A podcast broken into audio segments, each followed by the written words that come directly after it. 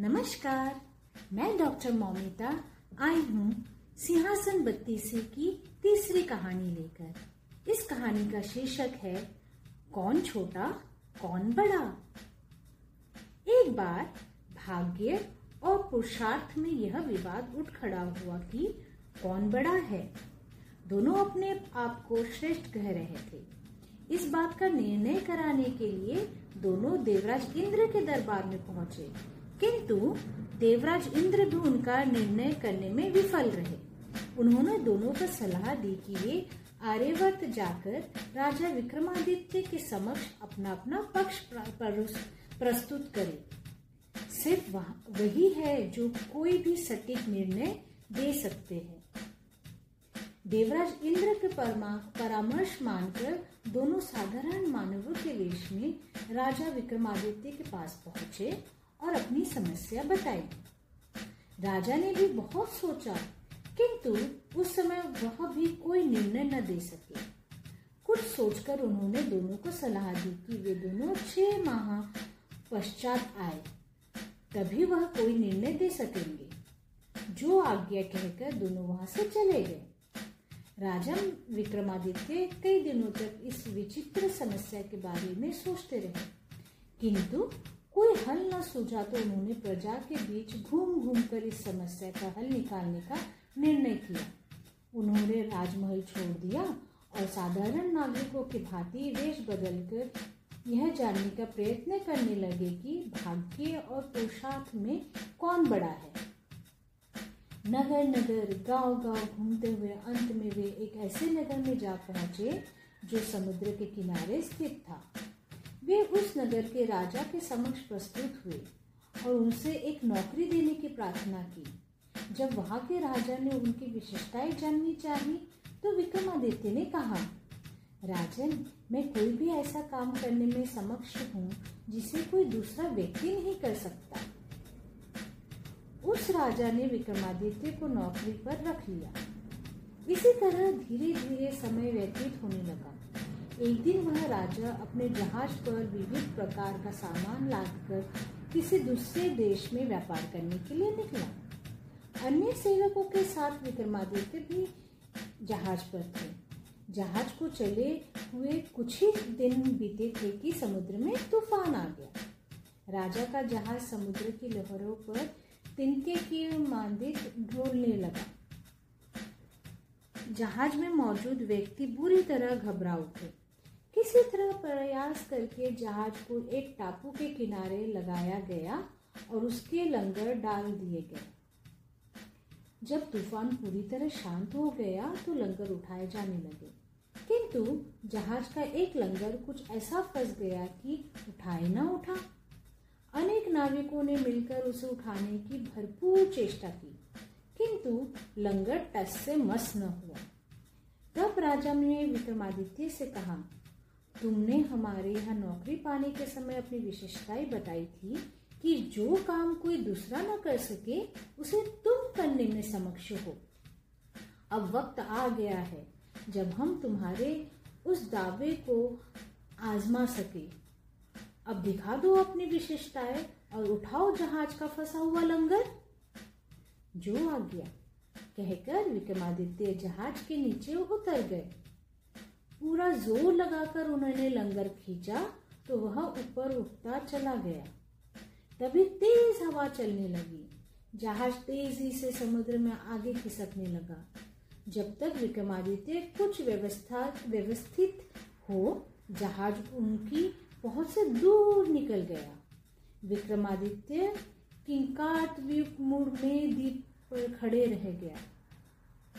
काफ़ी देर बाद उन्होंने सोचा कि इस द्वीप को घूम फिर कर देख लेना चाहिए। हो सकता है कहीं ठहरने योग्य स्थान मिल जाए। यह सोचकर विक्रमादित्य आगे बढ़ गए। उनकी मेहनत रंग लाई। शीघ्र ही उन्हें एक नगर की चिन्ह दिखाई दिए और वह उस ओर चल चल पड़े। विक्रमादित्य उस नगर के द्वार पर पहुँचे। तब भी उनकी निगाह द्वार पर टंगी एक पट्टी पर पड़ी। जिस पर लिखा था, यहाँ की राजकुमारी का विवाह राजा विक्रमादित्य के साथ होगा। यह सूचना पढ़कर विक्रमादित्य चकरा गए। फिर यह सोचकर कि जो भाग्य में लिखा है, वह तो होगा ही। वह राजमहल की ओर चल पड़े। विक्रमादित्य जिस समय राजमहल में पहुँचे, उस समय उस नगर की राजकुमारी अपने कक्ष में सोई हुई थी। उन्होंने उसे जगाया और आँख मलते हुए वह बिस्तर पर बैठ गई। फिर जैसे ही उनकी निगाहें विक्रमादित्य पर पड़ी, वह गुस्से से बिफरती हुई बोली, कौन हो तुम? मेरे इस महल में कैसे घुसे? विक्रमादित्य ने कोमल स्वर में कहा क्रोध मत करो राजकुमारी। मेरा नाम विक्रमादित्य है। नगर के प्रवेश द्वार पर लटकी पट्टिका पर लिखी सूचना को पढ़कर ही मैं यहाँ आया हूँ। राजा विक्रमादित्य का परिचय जानकर राजकुमारी भाव विभोर हो उठी। उसने प्रेम पूर्वक राजा का सत्कार किया और उसी रात उसके साथ विवाह रचा लिया। विक्रमादित्य महल में रहने और राजकुमारी के साथ राजकाज में हाथ बटाने लगे। जब उस नगर में रहते हुए काफ़ी दिन बीत गए तो राजा को अपने नगर की याद सताने लगी। उन्होंने राजकुमारी से जाने की आज्ञा ली और एक घोड़े पर सवार होकर अपने नगर को चल दी। वह द्वीप खुशकी के रास्ते में मुख्य भूमि से जुड़ा हुआ था। विक्रमादित्य निरंतर चलते हुए मुख्य भूमि पर पहुँचे और लोगों से पूछ पूछ कर अपने गंतव्य की ओर बढ़ने लगे। मार्ग मार्ग में विश्राम करने के लिए वह एक नदी के किनारे ठहरे। वही उनकी मुलाकात एक सन्यासी से हुई। दोनों में देर तक वार्तालाप चला। सन्यासी विक्रमादित्य का परिचय जानकर और उनके विनयशील व्यवहार से बहुत प्रसन्न हुआ। चलते समय उसने विक्रमादित्य को दो चीज़ें दी। उसमें से एक थी फूलों की एक माला और दूसरी थी एक छड़ी। सन्यासी ने उन्हें दोनों चीज़ों की विशेषताएँ बताई। राजन, इस माला में यह गुण है कि जो भी इसे पहने, उसका हर कार्य सिद्ध होगा। इसकी दूसरी विशेषता यह है कि इसके पहनने वाले तो सबको देख सकेंगे, किंतु उसे कोई नहीं देख पाएगा। इस छड़ी का चमत्कार यह है कि रात को सोने से पूर्व इससे जो भी आभूषण मांगोगे, वह आभूषण तुरंत उपस्थित हो जाएगा। विक्रमादित्य ने सन्यासी का आभार व्यक्त करते हुए दोनों चीज़ें ले ली और सन्यासी से विदा मांगकर आगे के लिए प्रस्थान कर दिया। निरंतर यात्रा करके वह उज्जैन नगर के निकट पहुँचे और विश्राम करने के लिए एक उद्यान में ठहर गए। वहाँ दो व्यक्ति मौजूद थे। उन्होंने अपने राजा को पहचान लिया। दोनों हाथ जोड़कर विक्रमादित्य के सामने उपस्थित हुए और निर्धनता पूर्वक बोले, अन्नदाता, हम दोनों आपके राज्य के सेवक हैं। मैं जाति से ब्राह्मण हूँ और मेरा ये साथी एक भाट है। हम दोनों कई महीनों से इस उद्यान की देखभाल कर रहे हैं, किंतु राज्य की ओर से हमें अभी तक कुछ भी नहीं दिया गया। हम बहुत निर्धनता में अपना समय गुजार रहे हैं। राजा विक्रमादित्य को उन दोनों पर बहुत दया आई। दानवीर तो वह थे ही। उन्होंने अपने गले से सन्यासी द्वारा दी गई माला उतारी और भट्ट को दान कर दिया। इसी तरह से उन्होंने छड़ी भी उस ब्राह्मण को दे दी। उन्होंने उन दोनों चीज़ों की विशेषताएँ भी ब्राह्मण और भाट को समझा दी और अपने महल में लौट आए। कुछ दिन बाद भाग्य और पुरुषार्थ को दिए गए समय की अवधि समाप्त हो गई और वे दोनों पुनः विक्रमादित्य के दरबार में उपस्थित हुए। तब विक्रमादित्य राजा ने उन्हें अपना निर्णय सुनाया। इस संसार में बिना पुरुषार्थ किए कोई भी कार्य संभव नहीं है।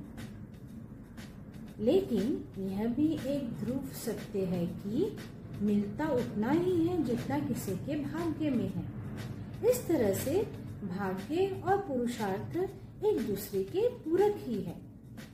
राजा विक्रमादित्य के इस निर्णय से भाग्य और पुरुषार्थ दोनों ही संतुष्ट हो गए। राजा ने उन दोनों की ही लाज रख ली थी। यह कहानी सुनाने के बाद पुतली ने राजा भोज से पूछा राजा भोज, क्या तुम में राजा विक्रमादित्य जैसी दानवीरता और बुद्धिमानता है? यदि है तो इस सिंहासन पर तुम्हारा स्वागत है। यदि नहीं है तो इस सिंहासन पर बैठने का इरादा त्याग दो। इतना कहकर पुतली यथास्थान लौट गई। राजा भोज भी निराश भाव से अपने महल को लौट पड़े। चौथे दिन राजा भोज फिर उस सिंहासन पर बैठने का निश्चय करके सिंहासन के निकट पहुँचे। तो सिंहासन में लगी चौथी पुतली, जिसका नाम कामकंदला था बाहर निकलकर खड़ी हो गई और राजा का मार्ग रोकते हुए बोली, इस सिंहासन पर बैठने को इतनी उतावले मत बनो राजा भोज। अभी रुको। राजा विक्रमादित्य के बारे में मैं तुम्हें एक कहानी सुनाती हूँ। पहले उसे सुनो। फिर निर्णय करना कि तुम इस सिंहासन पर बैठने के अधिकारी हो या नहीं। तब पुतली कामकंदला ने उसे यह कहानी सुनाई। धन्यवाद। ऐसे ही मज़ेदार कहानियाँ सुनने के लिए जुड़े रहिए मुझसे, डॉक्टर मोमिता।